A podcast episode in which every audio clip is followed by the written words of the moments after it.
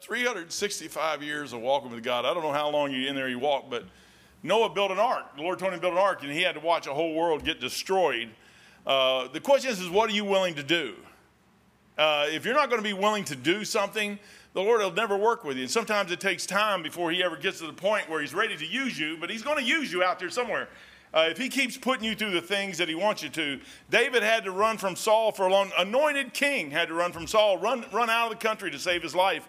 And then one day the Lord brought him back in, and, and David was willing. He would not, he would not go against the king of Israel. Would not do it. I'm not going to do it. I'll die first. I don't care if I have been anointed king. I'm not going to go against Saul. The Lord's going to have to take care of the thing. I'll get out of the way. And, and David left. And all through that time, you think about the sadness and the heartache and the breaks. Then you got your apostles as they, he chose 12 men. One of them was the devil, throw him out. But the other 11 had to learn had to learn some things about Jesus Christ. They had to learn something about their Lord and Savior. They had to learn what they were missing. You know what they had to do? They couldn't quit. He called Peter a devil. You stinking devil, get thee behind me, Satan. Now, what would you do if somebody said that to you? Would you have enough character to say, okay, okay, I like Peter. He goes, where else am I going to go? You got the words of life. I don't have no other place to go. You know, you got to get to the place in life where you realize there's no other place to go. I have no other place to go. I was told today that, uh, or I wasn't told, I was called and asked if I'm no longer the pastor of the church. I didn't know that if I'm not, so y'all, y'all need to tell me that. But uh, I called him back and I said, Well, I think I am. Uh, I thought I was. I said, Nobody told me I wasn't.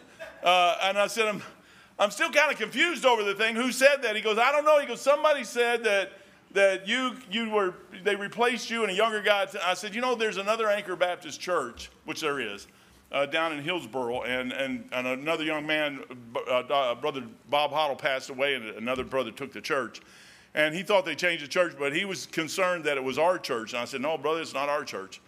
I said, uh, I said, I don't know where else to go.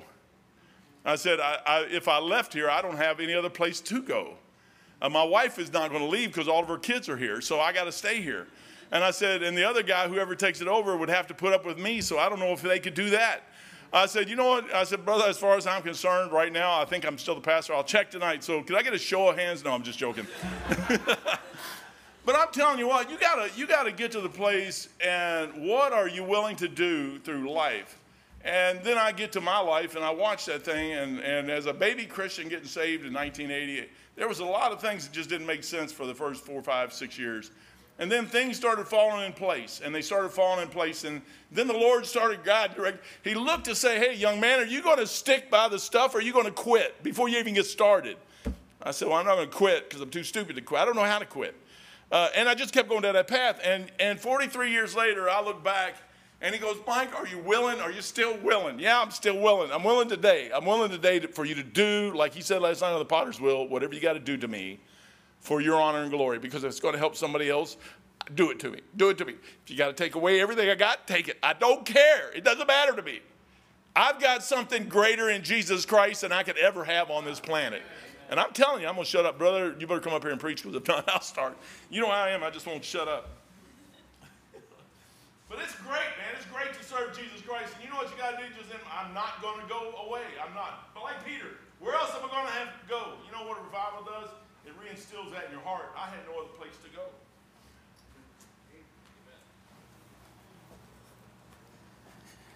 All right, Ezekiel chapter number 37 in your Bibles, if you would. It's amazing to me to watch all week. The Lord just seems to line things up, and uh, the things even your preacher says before I come up here, it's like, good night, God, stop him because I don't have nothing to preach. Um, we'll just give it. I could just give the invitation if you wanted. I could do that part. But uh, just that last song was really, uh, really good. I appreciate that very much. That was, was what I needed, and I like seeing God line it up like that. Even though I'm staying in purgatory, I haven't been talking to the devil. So uh, Joe did not know what I'm preaching tonight. Sorry, I couldn't help it. Um, I made that joke yesterday and then I had to apologize to him we got home. I said, I'll keep this between us. I'm going to apologize to you. Don't tell anybody I, am apologizing. I told Miss Page, I said, you know what? That wasn't about you. That was all about Joe. So um, he has no idea what we're preaching on, but the Lord does. And uh, what are you willing to do? In other words, how bad, how bad, How bad do you really want the Lord? Amen. Ezekiel 37, verse 1 The hand of the Lord was upon me, and carried me out in the spirit of the Lord, and set me down in the midst of the valley which was full of bones, and caused me to pass by them round about. And behold, there were very many in the open valley, and lo, they were very dry. He said unto me, Son of man, can these bones live? And I answered, O Lord God, thou knowest. Again he said unto me, Prophesy upon these bones, and say unto them, O ye dry bones, hear the word of the Lord. Thus saith the Lord God unto these bones, Behold, I will cause breath to enter into you, and ye shall live.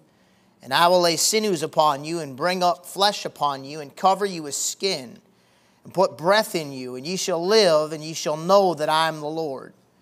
So I prophesied as I was commanded, and as I prophesied, there was a noise, and behold, a shaking, and the bones came together, bone to his bone. And when I beheld, lo, the sinews and the flesh came up upon them, and the skin covered them above, but there was no breath in them.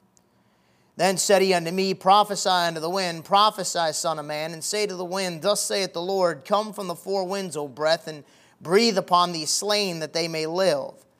So I prophesied as he commanded me. And the breath came into them, and they lived and stood upon their feet, an exceeding great army. Joe, would you ask God to bless the preaching, please?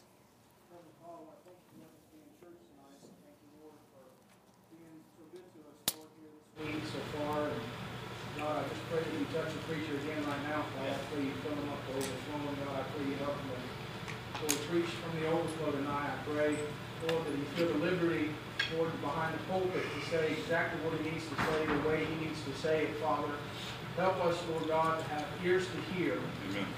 And Lord, be quick to, Lord, be quick to hear and slow to speak and slow to wrath as we dive into these things that you placed upon your man's heart. I ask God that you help us, Father, to extract whatever we can from the next few moments that we have here in this service.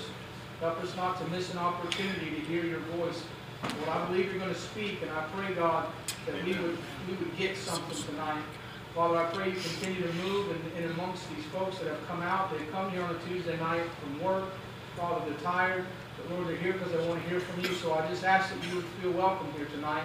Father, I ask again, Lord, have mercy on us. Have mercy on us, Lord. We're just grass and we need you. So I pray you bless this time of preaching. Lord, give us something that we need here tonight. We ask it in Jesus' name. Amen. Now you'll notice with me in verse number one there, he says, The hand of the Lord was upon me. I got looking at that very phrase and just thinking about that thing. And man, you know what I want in my life more than anything? I want the hand of God on my life. I want to know for a fact that I am God's man, not, not necessarily the men of God. Do you know what I mean? You ever meet the men of God? I don't want to be the man of God. I want to be God's man. I want God's hand on my life. And one thing that I know and I understand, I know enough about Mike Reagan, I know enough about myself to realize that I need God's hand on my life. Let me make it just right away. I want to make it real, real, and real practical. I'm not talking to preachers only. But preachers do need God's hand on their life. That is something that I believe is lacking all over this nation and all over churches in this nation is the hand of God on the preacher's life. Preachers need that bad. But let me say, before I ever became a pastor or a preacher, I was a husband. And one thing I know about my wife is she needs a husband who has the hand of God on his life. In order to be the husband that I need to be, I need God's help to be the man God wants me to be. It's not easy to be a husband. It's easy to love yourself. Amen. Yeah, it sure is. It's easy to love your wife. Wait a sec. Wait, I didn't say as Christ loved the church. That's not easy. It's easy to love your wife for yourself. There's, there is a difference. Some guys love their wife, but it's only because what she does for them and how he needs her. And I'm talking about loving her as Christ loved the church and giving yourself for her. I use this illustration all the time at our church. You know exactly how much you love your wife by who controls the remote. That went over real bad, brother. That was just like not good. And most of the wives are going, huh, huh. We don't watch When Calls the Heart when I'm sitting on the couch. I'm sorry. Or whatever that stuff is, something like that. This Hallmark stuff, you know. You know how selfish we are? Innately selfish. You know, one of the one of the kids said that in one of their classes at school, they they literally taught them. I think it was a health class or something. They literally taught them. They said, when you're married, if you come to a point where you and your spouse are no longer compatible because they changed with time, what you need to do is accept the fact that they changed with time and be willing to go ahead and part ways and find yourself a new one. Literally teaching kids that in school. Listen, over time, you do change. Your spouse does change. I'm not the same man that I was 20 years ago, and she's not the same woman. I don't want her to be the same woman, but the changes make it tough. You know that if you've been around any length of time. The transitions in life mess with your mind, they mess with your emotions. Things change, and what you've got to have is you got to have the hand of God on your life to make it through those things so you don't wind up tore up and messed up by the devil with a wrecked marriage and God not being in the thing anymore, dried up laying in a valley. You need the hand of God on your marriage. You know what you mamas need? Really bad. You need the hand of God on your life. It ain't easy to be a mama. I don't speak from experience, okay? I don't care what kind of a world we're living in. I don't speak from experience. You need God's hand on your life. It's not easy to be a mama. It's not easy to, to kind of like get through some of those emotional sides of things. And, you know, when your husband's too, being too hard on the boys, but he's looking at you with those puppy dog eyes and melting your mama heart. And then as soon as you turn around, he looks at dad with that defiance again. And, you know, you, you understand what I'm saying, right? Just real life stuff. You need the hand of God on your life. We need God more than we've ever needed Him before, and it seems like people care less and less about having the hand of God on their life. I desire more than the breath in my lungs. I mean this from my heart. I thought about this. I prayed on this before I said it. More than the very breath in my lungs, I want the hand of God on my life. I need it. You know what I believe with all my heart? In the middle of a dry land, in the middle of a time when people don't want Bible preaching churches anymore. People are looking for the smoke machines and the skinny jeans, you know, they're looking for the fancy music and they're looking for the programs and, and they want to, what, what does your church offer for our kids? What's there for my teens?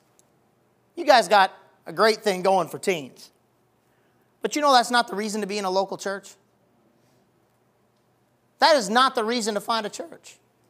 In a day and age when that's where everybody's looking for, those are the things that they want out of church. You know what we don't have? We don't have the hand of God.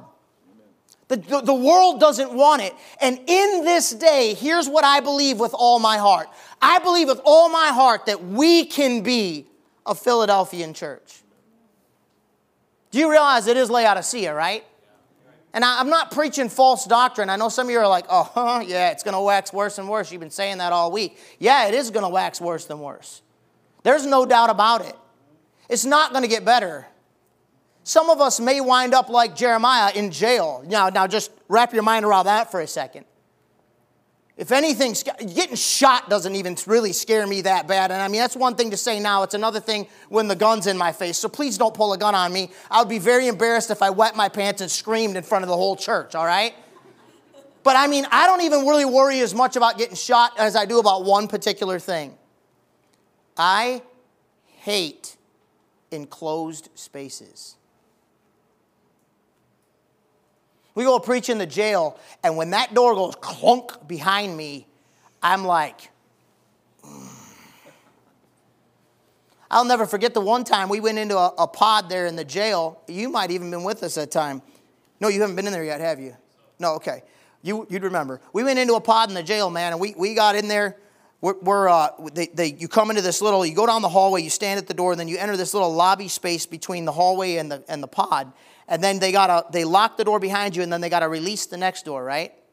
All right cool. So they release it. We come in there we knock. The guy at the guard station he pops the lock. We come in he locks it behind us. We go in there we're preaching. Having a great time great service. I'm doing fine. I got my mind under control. We're good. I got it all so i'm squared away. I'm in there preaching having a great time. Some smart aleck comes in opens up the door sticks his head in the pod. And he's in the, in the classroom where we're at And he's like making comments about Jesus. I just stopped because he, everybody turned and looked at him, and I just stood there and stared at him. I waited till he was done. He shut the door and left, and I went back to preaching. Didn't really say much at all. Some of the guys in there are like, he pops his head in again, he's mocking everybody.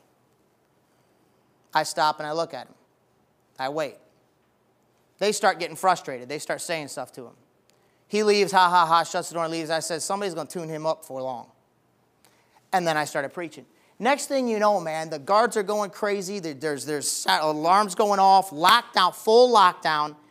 Guards come in there, everybody do your bunks right now. I step out of the little classroom we were in, and there is blood splattered all the way across in front of the guard station, up the steps, all the way up there. He had lipped off to the wrong guy, and it got on, and it got good, man. It was a blessing. I mean, it was like, man, praise the Lord, this is so cool. You know what hit me? I'm in lockdown, and this could be a while. I got my back up against the wall and I'm like, oh boy, this is not fun. Finally, they come, they say, you know what, you guys, we're going to get you out of here. We're going to go, oh, thank God I'm sweating. They get us in, bring us through the, the, the pod there into the little, little foyer way between the pod and the hallway. Clunk, lock the door, and they forgot about us. they had a lot going on. And I'm sitting in there in that little room, and it's hot and it's sweaty, and I got my guys from church with me, and my mind is starting to go like, these walls are getting real tight, man. It's getting real tight in here. I'm stuck. I can't even call Gracie. What am I going to do? Oh, Lord Jesus, help me. I'm like, I am not going to freak out in front of these guys. I'm not going to let them know I'm freaking out. I'm not going to let them know my weakness. I'm not going to let this happen. You know what messes with my head? Jeremiah is sitting in prison for the name of Jesus Christ because he's preaching the truth. And you know what could happen to us? I believe it with all my heart. I think it's probably a reality in the next 30 years. Just, I like to deal with worst case scenario, right? That's worst case scenario. But you know what I believe in the meanwhile? God hasn't got us out of here yet, has He? Nope. So you know what that means? We still got a job to do. And what we're going to need in this day and age is the same thing Ezekiel needed. We need the hand of God on us if we're going to get the job done. Because without the hand of God, there is no, I guarantee you, you got a weakness somewhere. I guarantee you, you got a breach somewhere. Amen. I guarantee you, you got some chinks in your armor somewhere. And if you don't have the hand of God on you, if you don't have the presence of God with you, I'm telling you right now, when the pressure gets right, when the circumstances just line up just so, when everything comes in on you just at the right moment, you will crack. You won't make it. You will fail. We need God's hand more than ever. I desire God's hand on my ministry. I, I want to see our church be a Philadelphian church in a Laodicean time. Now, let me just explain quickly what I think that looks like. I personally don't think a Philadelphian church looks like it did back in the 50s or the you know, early 1900s. I don't think the Bible Believers Church of South Lyon is going to, within the next three weeks, we're going to explode and, and we're just hundreds and thousands of people and there's a great revival going on in Michigan. The whole town's getting saved. Hey, I understand God could do that. But I also know where I'm at in the grand scheme of my Bible. I think I realize where we're at as a nation. I don't think a Philadelphian church in 2022 looks like the, the ego of the preacher would imagine it to be. But I do believe in 2022, a Philadelphian church is still seeing souls saved, is still seeing some church growth, is still seeing God meet with them, is still seeing the blessings of God and the power of God and fresh food, food from the pulpit for God's people to grow, some good fellowship, some brotherly love, some spiritual maturity where we can put down our differences and and work together to see somebody get saved and God do something with us. I think that's what it looks like, and I think we can have it. I know last night I left you kind of desperate. Jeremiah was willing to sign up to be a preacher with absolutely zero results ever, and he was okay with that. To me, that's just one of the strongest things I can see anywhere in my Bible. A man that'll just keep going with nothing in it for him, no good news, and just keep on, keeping on faithfully because God was in it. That's what God wanted him to do, and he did it because he loved God. That's amazing. But boy, ain't it great when God does put his hand on you? Ezekiel got it about six times in the book of Ezekiel, and we're not going to run to all of those, but Here's the funny thing about it, and, and don't turn there, but in chapter 1, it says, The word of the Lord came expressly unto Ezekiel. And then it says in that same verse, and the hand of the Lord was upon him. We talk about the hand of God, we need to define it. We need to make sure that we're careful about this because there's all kinds of people that think they got the hand of God. They're looking for a religious experience and an emotional experience. And I'm telling you right now, that is some of the most dangerous stuff you could ever run into. If all you're looking for is a feeling, you cannot build a solid foundation. You cannot have a lot of strong faith based on feelings. There's nothing about Jeremiah that felt good when you read through that thing, but he did experience the joy of God. You got to be careful about a feeling. I've had plenty of them come through my church, man. I had one lady show up one time with her son. Her son was a prophet. She introduced me to the prophet. I said, You're a prophet, huh? He said, Yeah, I'm a prophet. I said, That's great. He said, Sometime I would like to give my testimony. I said, hey, we'll just, we'll just wait a little while. Why don't you just sit and just get some preaching? You're welcome here, but why don't you just sit and relax, let people get to know you a little bit. Let me get to know you, because you might be a great guy and everything, but that don't mean you and I can work together. She looked at me, she said, well, you know, people have rejected him before. I said, yeah? She said, yeah, and I laughed. I said, okay. She said, I wouldn't mock him. I said, you wouldn't, huh? She said, no, I wouldn't mock him. She said, people have died for mocking him. I said, Are you threatening me? She said, Excuse me? I said, Are you threatening me? Did you just threaten to kill me? She said, I'm not threatening you. I said, Yes, you did. And I started laughing. I said, You just threatened me. You just told me that because I laughed at him, God's going to kill me. Is that the case? She's running all on feelings. That, that's the whole thing. Well, the Lord's moved on him and the Lord's moved through him and you wouldn't believe what he has. Yeah, the devil also can move based on your feelings. And let me tell you something right now the devil will move on your feelings, he will move on your emotions. He will make sure he gets a breach in your spirit and gets down in there somewhere and gets in the way of God and tries to use religion to confuse you. The hand of God cannot be confused for some kind of an experience. When the hand of the Lord first came to Ezekiel, it says the word of the Lord came to him. And the word of the Lord came to him expressly. It was based on what that book said. The second time the hand of God is on Ezekiel, it says the Spirit lifts him up and carries him away. And you know what it says in that passage? He said, So I went in the heat of my spirit. Hand of the Lord comes on Ezekiel a second time in the first three chapters. And the second time the hand of God comes on Ezekiel, he says, He carried me away and he said, And man, I was ticked off about it. You want the hand of God on your life? Ain't that weird? Now, where you hear somebody preach like that, like if you need the filling of God, you need the hand of God, and by the way, when you get the hand of God, it's probably going to tick you off. You know how many people come to me, Pastor? I just feel like a hypocrite. I'm not coming to church because I had a bad spirit and I just didn't, you know, I was just ticked off and I'm not doing it for the right reasons. Don't matter. Do you understand that? Do you understand sometimes it does not matter whether or not you feel like it? Amen. Do you think he always feels like preaching? Do you? He's probably gonna be like, I don't know what you're talking about. I love it every time. You know what he still does? You want to know sometimes, in my personal experience, sometimes when people come to me and say, Man, Pastor, that was just, I really needed that. I was just as backslidden as I could possibly be. Now, I'm not talking about drinking and messing around in sin. I'm just saying I was in the heat of my spirit. Me and God was having an issue. I was not happy about anything. I didn't like the way it turned out. I didn't want to be there. I didn't want to be doing what I was doing. But God said, This is what I want you to do. And I said, Okay, I'll obey you but I don't always feel great about it. And man, there's something about the hand of God when you just let Him carry you where He wants to carry you, even when you don't feel like it. Amen. It's a blessing.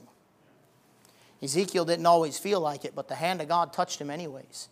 And man, what a blessing that is. What an amazing God that we serve that'll put his hand on us and carry us, even when the bitterness is the word he used and heat of his own spirit. The third time God puts his hand on him, God carries him out into the plain and says, I'm going to talk with you. I want to I want to deal with you. And it's funny what God does to him there. God tells him that he's going to give him this message. God says, I want you to preach. I want you to do these great things. And, and here's what we're going to do I'm going to give you the word of God. Now go shut yourself in your house.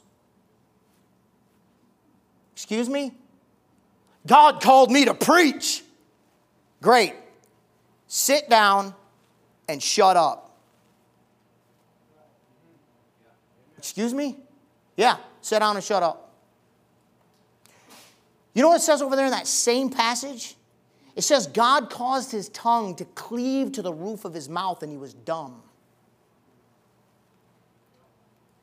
I want the hand of God on my life more than, more than the breath in my lungs.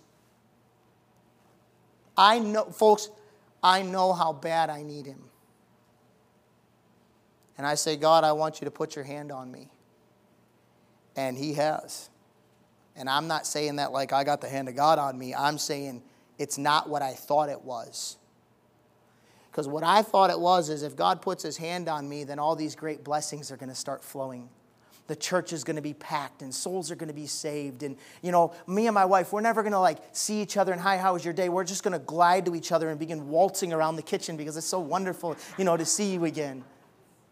That was see my image of what that meant and, and what it actually meant was the first time i ever i'll never forget it at 20 something years old 26 27 years old i'd been pastoring for three months in illinois. After my preacher said do not take that church they're going to chew you up and spit you out I said, God's called me. And I got it in my guts and I can't hold it in. I can't stop it. I mean, I can't hold it in. You, you, you, driving in my car down the highway, preaching to myself in the rearview mirror. I'm talking like it's just in me all the time. Just gotta preach, man. So excited. I'd preach at anything. I'd practice preaching in my own bathroom at the mirror practice preaching at the squirrels in the backyard. It's in me. I got to preach. Didn't care who was looking at me. We want you to come be our pastor. This is the first time we've ever had a vote this close to unanimous. The old man said, Don't go. They're going to chew you up and spit you out. Just, just wait. And I said, mm, I got to preach. Three months into that church, I drove over to his church for his Carolina Classic. I answered the altar call, and I told God, I said, whatever it takes to have your hand on me, no matter what that means. My houses and lands, my dreams and my plans. God, if you got to break me before you can make me, that's what I want. I want your hand. And by the time I drove from North Carolina back to Illinois, that church was a beehive of mess they went after her. They went after me. And three months later, we were packed up, moving back to Ohio, to Toledo, Ohio, with, with my father in law having to pay for the gas. That's how bad off we were. That was more humiliating than losing the church. Amen. I'll help you out. I'll help you get back. And I, had to, I didn't even have gas money to make it back. God kicked the slats out from underneath me. And I went in bitterness and heat of my spirit. Talking about the hand of God on you. That's a scary thing. God puts him in his house and says, Shut your mouth. I'm going to make your tongue cleave to the roof of your mouth. I gave you a message. I told you what I want you to preach, and I told you what I want you to do. Now don't say a word. That's a funny thing, ain't it? You know how strange it is to me as a pastor how many people come into the church 14 years later? And the first thing they do when they come to the church is they have ideas for me to help grow my church. They don't want to just sit down and listen to the preaching and just shut their mouth for a little while and grow. You know, we need to start this program and we need to start that program. You know what I used to do? I used to say, okay, let's start the program because I wanted God on the place. You know what? I wonder, maybe, maybe if I was more of a soul winner maybe we should be doing Saturday bus and Thursday night door knocking and, and, and Saturday street preaching and a printing ministry and more missions and more, more, more. Because, of course, if you give to missions, it's just like tithing to the church. When you do that, that's the G- magic genie in the bottle. When you rub that magic genie in the bottle, poof, the blessings of God come out and the hand of God is on you. You better be given to missions. That's why your church isn't growing. I know I just really stepped on, I mean, I really just messed it up, didn't I, brother? I felt the kickback there. Well, we, you know what, this church, you know what we need to be doing? You need to be doing, we should have this program. You know how many times I started programs in the earlier days? Every time somebody showed up and told me that I was kind of dropping the ball in this arena because I wanted God on it, I wanted them to stay. And I was like, well, great. The Lord laid it on your heart. Let's do this. And then you know what always happened every time I started a program because I was prodded to do it? They wound up leaving, and I was left holding the bag, and nobody was showing up because I never thought God leading me to do it in the first place. That's never been the magic genie. That's never been like, oh, if we just, if, you know what? If, if you go out and knock on doors on Thursday, then God's going to fill up your church. It's amazing how the souls are going to start getting saved. That does, you know, we've had some souls saved lately.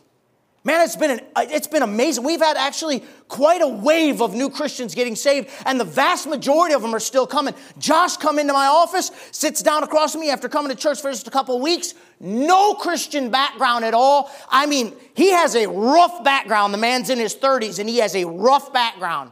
He said, I don't know nothing about none of this stuff, man, but I've been coming, I've been listening to the preaching. Man, I showed him what the Bible says about salvation. He's like, Yeah, I need to do that. He puts his head down. He trusts Christ as his Savior. He prayed a prayer that, man, I mean, it was so unbaptist. You wouldn't believe it. And I'm like, that was good, man. I mean, that was, that was right from his heart. He meant it. He asked the Lord to save him the best he knew how. You know what he did? See, because I'm looking for feedback. I'm like, okay, good. He just prayed and got saved, so now I got to find the right thing. He goes, he picks his head up. He, go, he had his Bible in his lap. He's sitting there, he's holding his Bible on his knee. He goes, Whew.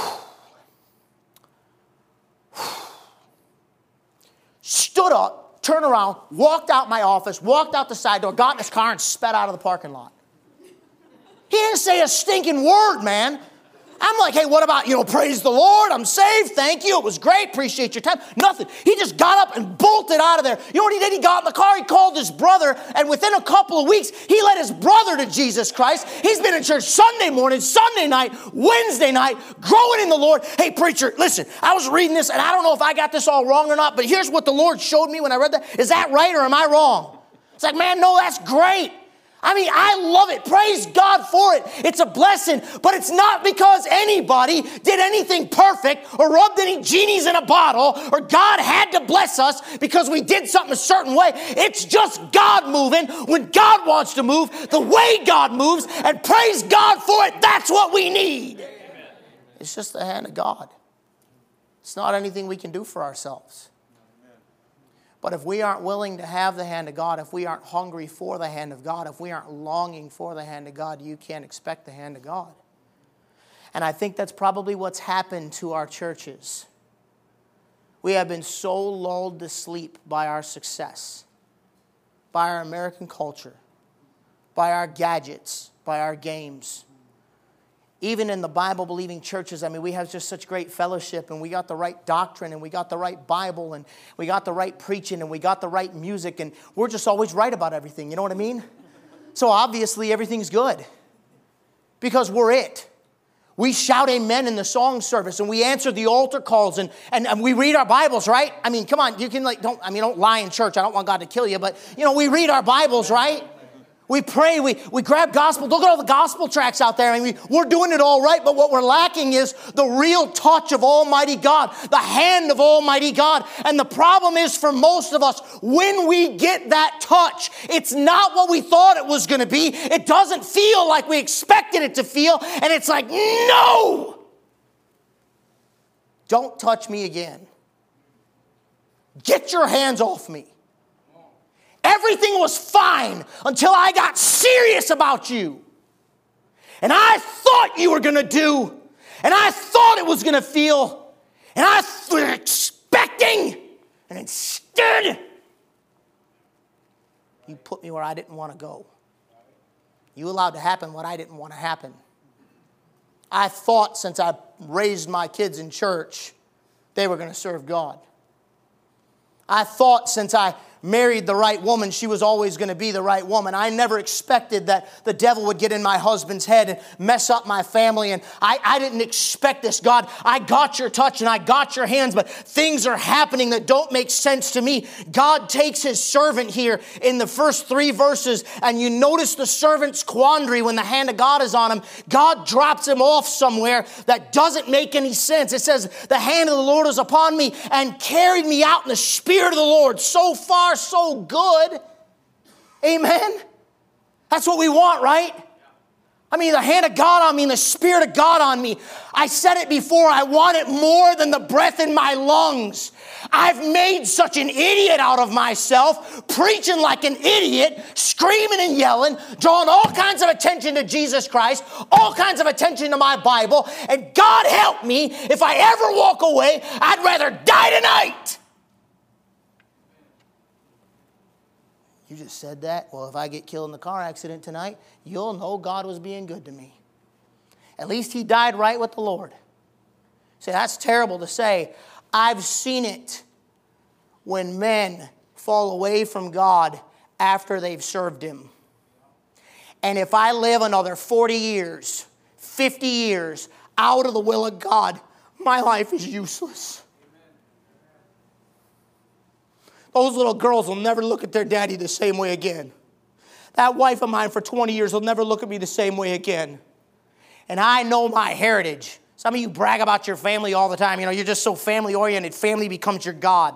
Not some of you, some Christians I know. I'm not trying to be mean. I, am sorry. I'm just preaching a little bit tonight. Is that all right? All right. Thank you. Appreciate you being as gracious as your preacher is, man. Put me under so much conviction just sitting at dinner with him because he's so gracious, and I just like, I'm like, told my, hit my wife, I said, we got to go. She, she's like, he's awful gracious. I said, I'm not, let's go. Listen, I've seen them fall away after they made a scene out of serving God. God lets me live another 50 or 100 years, and you know, this whole family thing, and you know, well, we're such a great family. You know, my family? Well, I'm not going to tell you. Those men going all the way back, man, somewhere back there, God, uh, a breach was made. My great great grandfather, a great great great grandfather, something was a Methodist circuit riding preacher. God was all over him. And he had one problem in his spirit. He was a hothead, he was an Irishman. And he hit his son in the head with a shovel when he came home from one of his circuits preaching. They were working in the garden, and his son ticked him off, and he hit his son in the head with a shovel and caused brain damage to his son. Kid was messed up the rest of his life, lost his temper. And all his kids left God and became Roman Catholics. And then the whole line of them were drunk Roman Catholics that were abusive, hot headed Irishmen. I got a new name. You understand that? I ain't proud I'm Mike Reagan. I'm Mike Reagan. Oh, the Reagan family. You don't give me that garbage because I know in me that is in my flesh dwells no good thing. And I got a new name written down in glory and it's mine. Yes, it's mine. And that's the name I'm living for. And if I ever abort that name and abandon that name, my life is useless. I want the hand of God. I need the hand of God. God touches him and God puts his hand on him and the Spirit of the Lord carries him out. Look at where the Lord puts him in the midst of a valley which is full of bones. really, God? I mean, I thought when you put your hand on me, I was going to hang out my shingle and they were going to flood through the doors. God says, No, it's 2022. And people don't want to hear it anymore. So I'm going to carry you out and I'm going to drop you down somewhere. You know, valleys in your Bible, that's a type of a sad place, ain't it? Have you guys noticed how sad everybody is? You know, the church is sad. Save people. You got the joy of the Lord, which is supposed to be your strength. And you see the way God's people walk into church? Breaks my heart, man. You can't get beat up all week in this world and think you can come in here and just flip a switch and all of a sudden everything's fine. I'm not harping on you. You know, I struggle with it myself. It's amazing how much God's beat up some of you this, uh, not God, the devil in the world beat up some of you this week, and you're trying to get in church and just show up at a meeting. It's just your church family and your church folks, and it's just kind of a little bit of a normal meeting, you know, and you're coming here to try to get something from God, and the devil has beat some of you up so bad. Clogging sinks, getting in trouble with the boss, getting you sick. You know what it is? It's a valley. You know what the devil's done? He's got a lot of us really, really, really dry. And you know what happens when you get dry? You get grouchy. My preacher always said when a man acts out of character, it's because he's under pressure. You know why some of your brothers and sisters in Christ act out of character? They're under pressure. But that doesn't mean the hand of God's not on them. We need a little grace with each other. God takes him and he drops him off in the middle of the valley, and then he asks him a question which is really bizarre.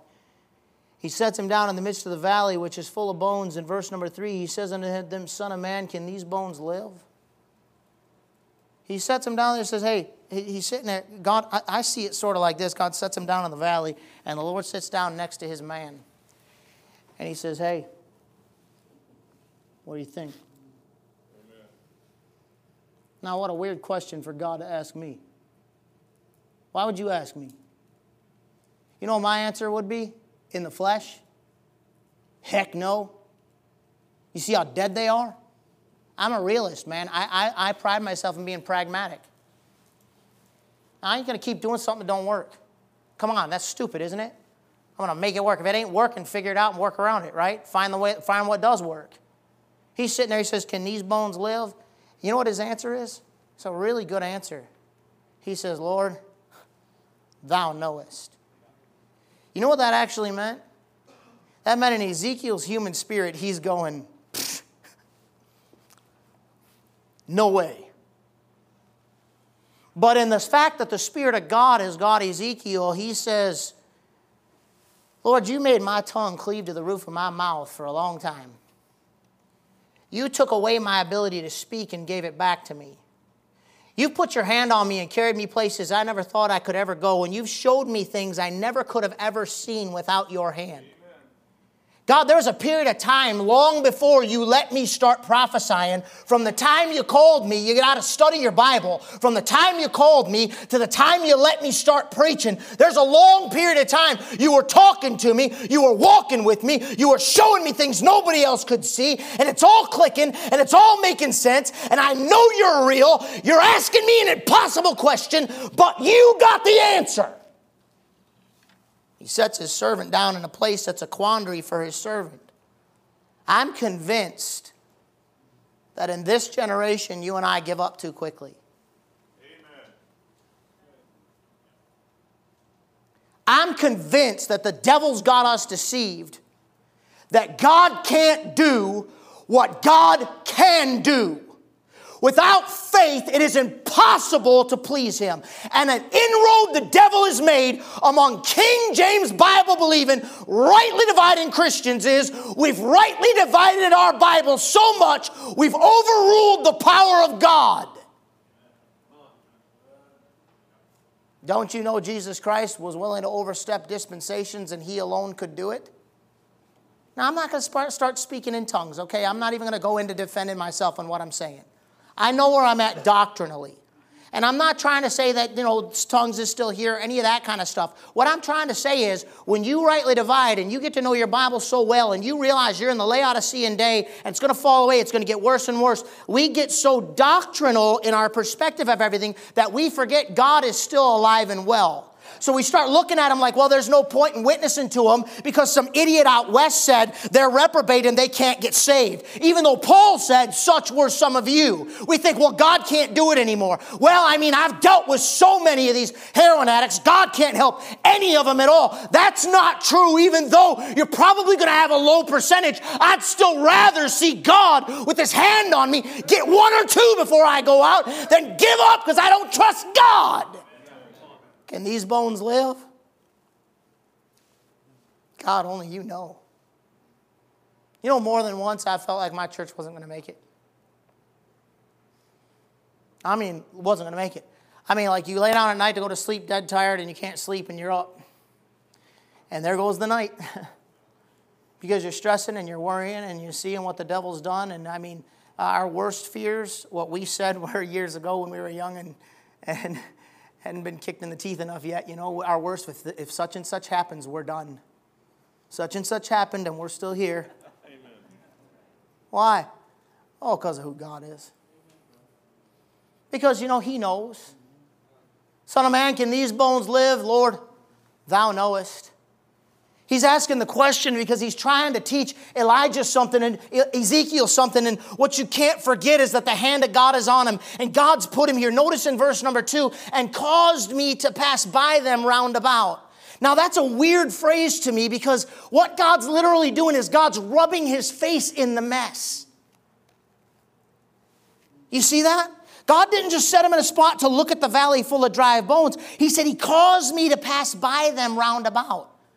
So God's literally taking Ezekiel and he's walking him through the graveyard of dead bodies, the graveyard of, I mean, it, they're not even dead bodies anymore. The, the, the flesh is gone. They are full of dry bones. They're not even wet bones anymore. There's nothing there but a brittle, dried up mess. And he's saying, Come here, I want you to look at them. Get close. Look at that mess. Look at that mess. See that mess? Look at that pile of mess. Look at that. Look at that. That's not one person, that's a bunch of different people piled up together, all messed up, mixed up. Look at that mess. What do you think? What do you think? Think something can get done? What a message, man. He's looking at that thing, and God is causing him to see. And what he sees when he gets close is he says, There are very many in the open valley, and lo, they were very dry.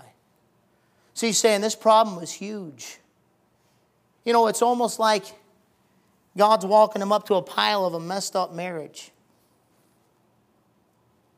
No idea why I'm on marriages tonight, but I think I'm supposed to be. Ain't reality brutal? You know what the devil's telling you all the time? We don't have what we used to have. It's not the same. Of course, it's not. The person complaining about it not being the same should go look in the mirror. You ain't either. You're looking at a pile of a messed up marriage. You know what? Marriage is that's a, that's another thing. I don't I don't focus on family stuff all the time because we got a lot of single people in our church, right? The Bible should be for everybody, not like we're not like the family-oriented church. Uh, churches market that way, and it bothers me. That's nothing like saying hanging out a shingle and saying, "Satan, come get us."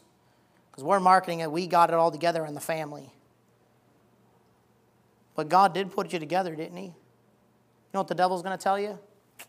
We got married when we were young and didn't know any better. I'm reading your mind now, aren't I? Well, I was just young and dumb. Well, we were lost when we met.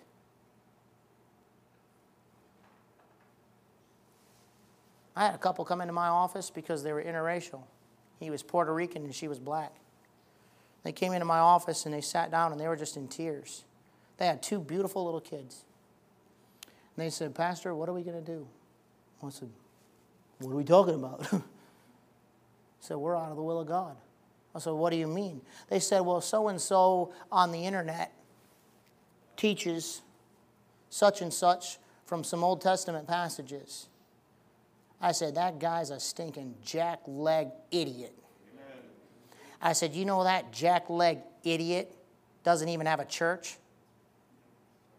Well, he has a huge YouTube following. That idiot's not even a pastor. He sets up in his mama's basement or something with some kind of a backdrop and sends a mirage to you of success, and you think he's the answer he got in your head, and that is demonic. And I know you, and I know your kids, and I know their names, and I can still give you their names. They're gone now. The devil got a breach on them. God can look at a pile like that. They were a loving couple. The devil found a way to get in their heads as a loving couple from some jackleg on the internet. God didn't put his hand on Ezekiel and say, start a YouTube ministry. Marriages get messy. Raising kids ain't easy. I'm not preaching at my wife. She's stuck with me for almost 20 years, man. We're coming up on 20 years in June, June 1st. Took me 19 years to get that down. right? Mean, she went like that and looked at one of the girls, so I'm good, man. Praise Jesus. God's given me so far great kids. Not harping on my kids, but I'll tell you this much it ain't easy, man. We had one we thought was demon possessed. Go ahead and laugh all you want. We did. We, get, we made phone calls to preachers. Help us. I'm talking like I walk in from work, and my wife, I already got the phone calls. I knew what I was walking into. This was years ago, okay? She was little. Walk in from work, she's already at her wits' end. I'm still in my suit. I set my briefcase down on the floor. I said, I'll take over. I sit down on the floor in the kitchen and we begin to have war. Absolute war. Mama goes and starts making dinner. She made dinner, brought me dinner. I ate it sitting on the floor, cleaned up from dinner, put the other kid to bed, and I was still sitting there with this kid because this kid did not want to hand us the sippy cup. Seriously, man. You know what we said? They told us all these years, you know, train up a child, you know what I mean? The rod of correction will drive far from all stuff. It ain't working. Don't work. You know what the preacher said? Do what God said. Just keep doing win every single battle. You know, it's one thing to say win every single battle. It is another thing when that kid is as tough and as stubborn as me and mom put together times two. It ain't easy raising kids. You thought that was bad. Wait till they're teenagers. Try to figure that one out. Amen? Then they're old enough to see all your faults and flaws on top of it and have a good reason to be criticizing you. Back then, it was just like they don't want to do what you tell them. Now they don't want to do what you tell them, and they know you're telling them something stupid. You know what I mean? Doesn't mean you're wrong, you know what I'm saying? They still got to do what they're told, but I'm just saying it gets messy, man.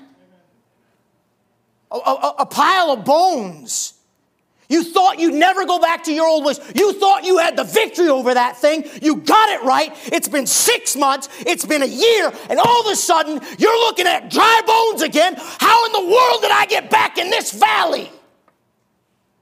God's saying, Can these bones live? You thought you'd never leave this church. I'm preaching now. Well, they come in, man. Oh, this place is so great. I mean, just praise the Lord. And you're preaching, Pastor, that, last guy, that last guy, but you. Whoa, man. I mean, do you walk on water? I bet you can't even take a bath because you can't sink. I'm telling you. And I'm always like, well, I'm glad it's a blessing. Praise the Lord. Good deal. Okay, yeah, praise the Lord. I mean, I can see older preachers in my head, and I try to, I try to mimic them because it's really not me. You know what I mean? I'm going to get there someday, but for now, I'm just doing what I'm supposed to do. You know. We are never going to leave this church. Preacher, God called me here to grow old with you and to back you, and that's what I'm supposed to do. Before long, what was your sanctuary is now a valley of dry bones. And God's saying, Can these bones live? You got a really, your pastor is a lot more gracious than I am. You really do have a gracious pastor. That's a blessing, ain't it? You know, no matter how gracious he is or how good he is, sooner or later, I, I'm not trying to like, he didn't like, here's what's going on. As far as, he's like, everything's always great all the time, everything's wonderful. Hey, this, I'm like, I wish I could be half that happy, man. But sooner or later, he's human. And you get dry. And you're in a valley, and that does not mean that God's hand's not on you. He might have put you there and said, All right, now let's learn something. Can these bones live? Oh Lord, thou knowest. He puts his servant in a position of perplexity when he puts his hand on him because those positions of quandary, those positions of perplexity, are what teach us something about God we can't learn without it. Look at the sovereign's command in verse number four. Again, he said unto me, Prophesy upon these bones, and say unto them, O ye dry bones, hear the word of the Lord. Thus saith the Lord God unto these bones, Behold, I'll cause breath to enter into you, and ye shall live.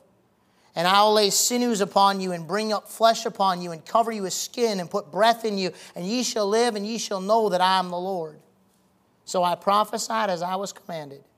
And as I prophesied, there came a noise, and behold, a shaking, and the bones came together, bone to his bone. And when I beheld, lo, the sinews and the flesh came up upon them, and the skin covered them above, but there was no breath in them. He tells them in verses 4 through 6 to preach to them. See the dry bones? Yeah, Lord, I see them. My hand's on you, right? Yeah, you want my hand on you, don't you? Yeah, Lord, I do. All right. See the dry bones? Yeah. Now what? Preach. Seriously, Lord? Yeah, preach. Lord, I've been preaching. It don't work. Just preach. You know, I, I left my poor kid out in the cold there with that story. You know, now we tell people about how she was back then, and we ain't had to spank her in years, praise God. you know what eventually worked? What God said to do. When God commands you to do something, you do what God commands you to do, whether it seems to be working or not, because God said it, you obey it. It's that simple. I did it, I tried it for a while and it didn't work out. You quit. You can't blame God because you quit. If God said it'll work, you keep doing what God said because God says it works. Well, I'm dry and I'm, I'm upset with the church and somebody offended me and somebody made me mad and somebody hurt my feelings and maybe you needed it.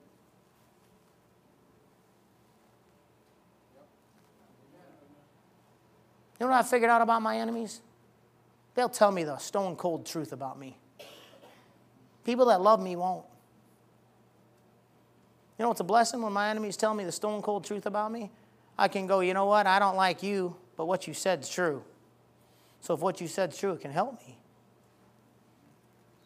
You see, sometimes I need to hear what I need to hear, and it gets me upset. It gets me jacked out of the frame. It gets me angry. Somebody hurt me, but you know why I go to church anyways? Because God said that He's chosen the foolishness of preaching to save them that believe. You know, preaching pleases God. That whole save them that believe, that means if you're lost and you hear the gospel, you get saved. God chooses preaching to see lost people saved, but you know that also can apply to your life. You'll walk in here and this stinking guy from Michigan's here, and he's yelling at us and preaching to us, and he don't know me from Adam, but it's like he's reading my mail. How does that happen? How does that happen? I don't know your, your background. I don't know your life. I don't know where you're from. And even if they told me, I wouldn't put the name with the face. I'm a pastor. I'm supposed to be good at that stuff, but I'm not. Sorry. That's God reading your mail. God has manifested His Word in due time. It said He's manifested His Word through preaching. You start realizing the power of that book in your lap when your preacher gets up here and opens up the Bible and starts preaching to dry bones, and you say, That Bible's alive. Hand of God was on that. Why? Because the word of the Lord came expressly unto him. And the hand of God was on him, and he said, That was God, because that came in conjunction with the word of God. And I needed that. He starts preaching to those bones because God told him to preach. You know, God tells Ezekiel, God commands Ezekiel in chapter 6 and verse 11, He says, Smite with the hand and stamp with the foot. God's orders to Ezekiel, He gives him exactly the words he's to say and then he says, not just the words, but here's how I want you to preach. This is the way I want you to move. I want you to smack with your hands. I want you to stomp with your foot. That's my call on your life. If Ezekiel didn't do it, he was against God. He told Isaiah to walk naked and barefoot. Now, if God tells me to smack with my hands and stomp with my feet, and people look at me like, I don't know why he's got to do that, that's a whole lot better than what God told Isaiah to do. Amen. And I guarantee you, God didn't tell you to do that, all right? So thank God you ain't an Old Testament prophet. Amen. God tells Ezekiel, He says, I want you to lay on one side for almost a year, and then I want you to lay on the other side for like 40 days. I think the total was almost like almost like 14 months or something like that. He's laying on his side. You know what he told Ezekiel to do? He says, I want you to bake bread and I want you to bake it in, in uh, dung. Man's dung. I learned a little bit about man's dung. We were talking about it at lunch. we bought our new house, you know, they came in and they did this inspection on the, on the septic field, and the septic field was about to blow up.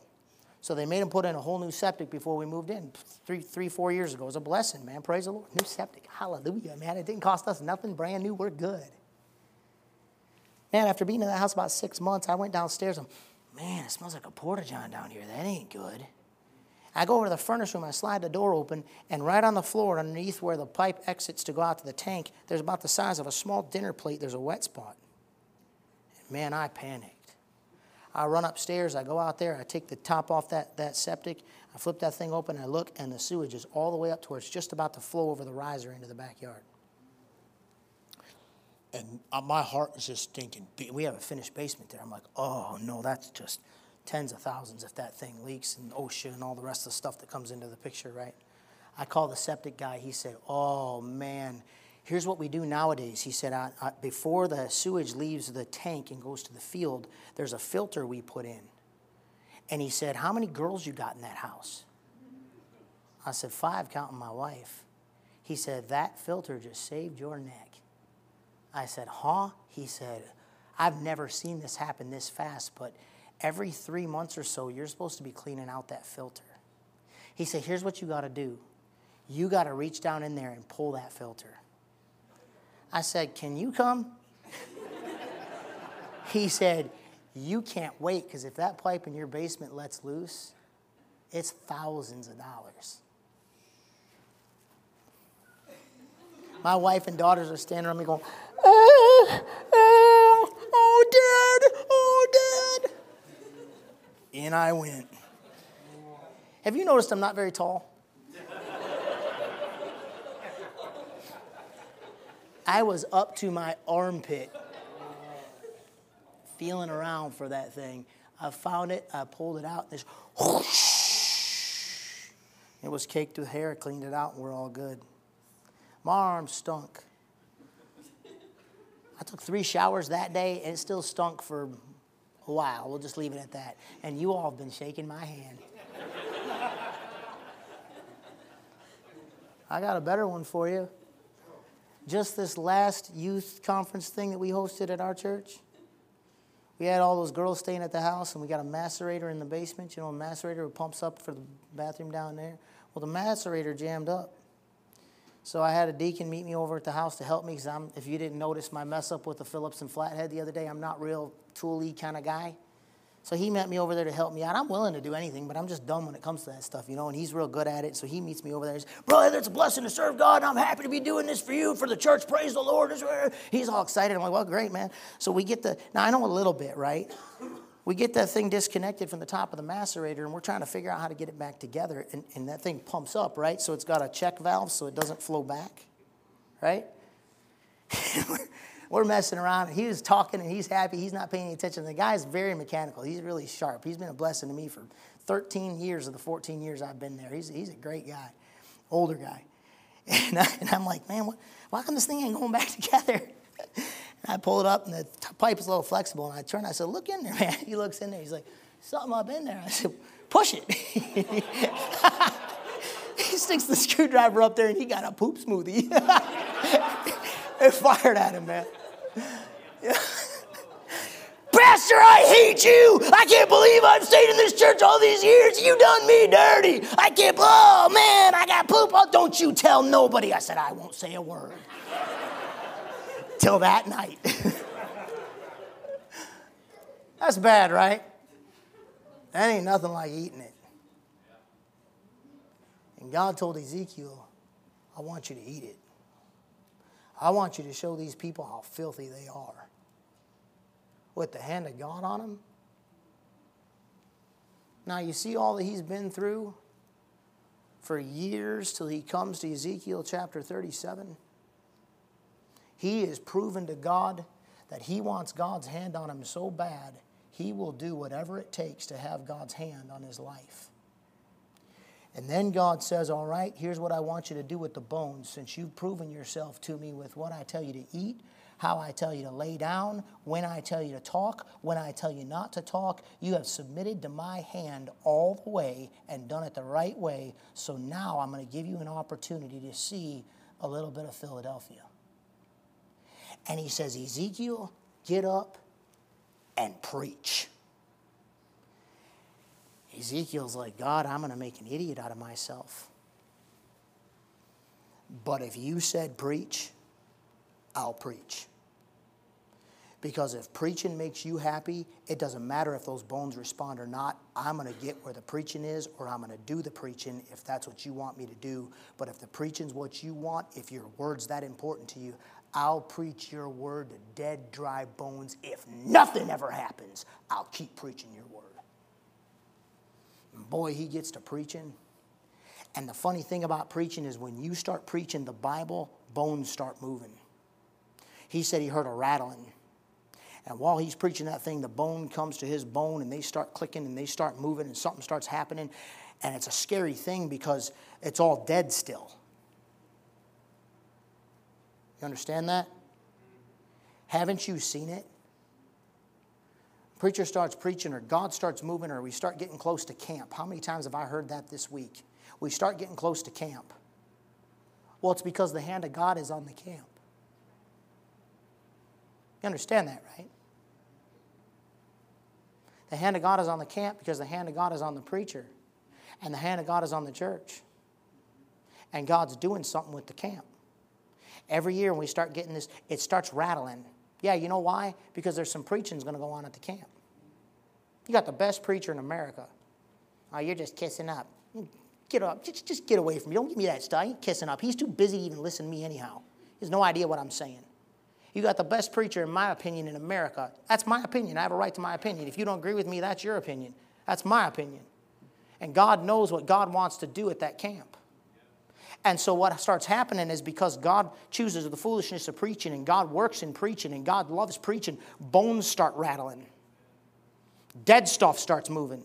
Your flesh starts acting out. You start getting sideways. The devil starts trying to cause issues and problems and strife because if he can get in there early and if he can get in there often and if he can get you all going at each other, he can rob that place of what God wants to do in the hearts of young people that are dead bones themselves. We got one week to get a shot at them. And you know what happens when they go home. They go right back to those preachers, those school teachers with agendas to get in their head and mess up their minds and mess up their heart, right back on the job, right back around the world, right back around those lost kids that want to drag them down, right back home to parents that don't want to live as godly as God just convicted the kid to live. Man, you know how that works. And God's giving you all one week to make a difference. Amen. And that's exactly why the rattling starts. You know what you do when the rattling starts? You dig in and you preach more because the devil don't like what's happening. So guess what? We know we're on it, man. He starts kicking back. You just got to lock in and keep on going. They stand up. They, they come together, and the skin comes upon them. They look good on the outside, but there's no breath in them. They're a dead army. Then he says in verse 9, he said, Prophesy unto the wind, prophesy, Son of Man, and say to the wind, Thus saith the Lord God, Come from the four winds, O breath, and breathe on these slain that they may live. He starts preaching, and the product of that preaching is dead things start moving, the devil starts working, the flesh starts working, and he keeps on preaching. And sooner or later, man, because he's doing what God said, the way God said to do it, the breath of God comes through. And God, people go, Oh, I needed that. I like to call it the click. You ever just have stuff click for you? Just all of a sudden, it's like, oh, I get it. Have you ever been bitter? Be honest. You ever been bitter? Isn't that a horrible feeling? Do you know how many people stay there? Becomes your baby. I speak from experience. You carry it around as a badge. You're trying to do right, but you're dry bones. And the preaching's helping you because you know you're bitter and you know you need to get it right and you're trying and there's been strife between you and that brother or that sister and you know you're supposed to do something about this and you're trying. You know what I've done? I've forgiven people. I've forgiven people because it was right to do. And I, they were not released. You know what I was? I was bones that were put back together with some sinew upon them. I was starting to look good. I was looking better. I, I think I got this. I'm trying. And you know what happened to me more than once in my life? Sitting in a preaching service when a man that loves the Bible and been prayed up got in that pulpit and opened up that Bible, something clicked in me. God came along through the preaching of His Word and said, and I said,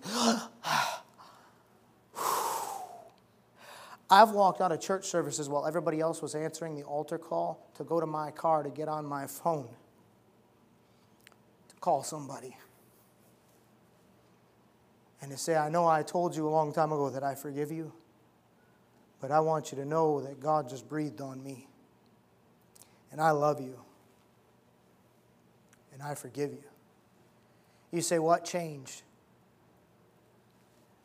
Nothing really out here, everything in here. You know what you and I need? We need the hand of God on us. Probably not going to feel like you want it to feel. Might even be quite a bit confusing. Might take you some places you really don't want to go. Might not happen overnight. But if you respond to God's hand the first time, the second time, the third time, the fourth time, the fifth time, Ezekiel 37 is the sixth time in this book it says, The hand of the Lord was upon me. And now he's preaching, and God raises up a great army with breath in them. And their hope is given back. And they never, ever thought they would ever see anything like this ever happen. And it was all from the hand of God. Your heads bowed and your eyes closed tonight. I want to give you an opportunity to talk to the Lord if you see fit. And here's the message Do you want the hand of God on you tonight? Do you want God's hand? Would you be willing to come down here tonight to the old fashioned altar? Man, I still love the old fashioned altar. It has changed my life. You want to get down here to the old fashioned altar tonight and just say this God, listen, no matter what it means, whatever it takes to be more like you, that's what I'm willing to do. God, no matter what it means, I want, I need, I'm desperate for your hand. Put your hand on me.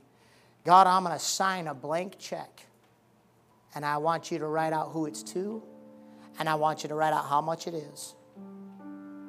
I am yours. Please put your hand on me.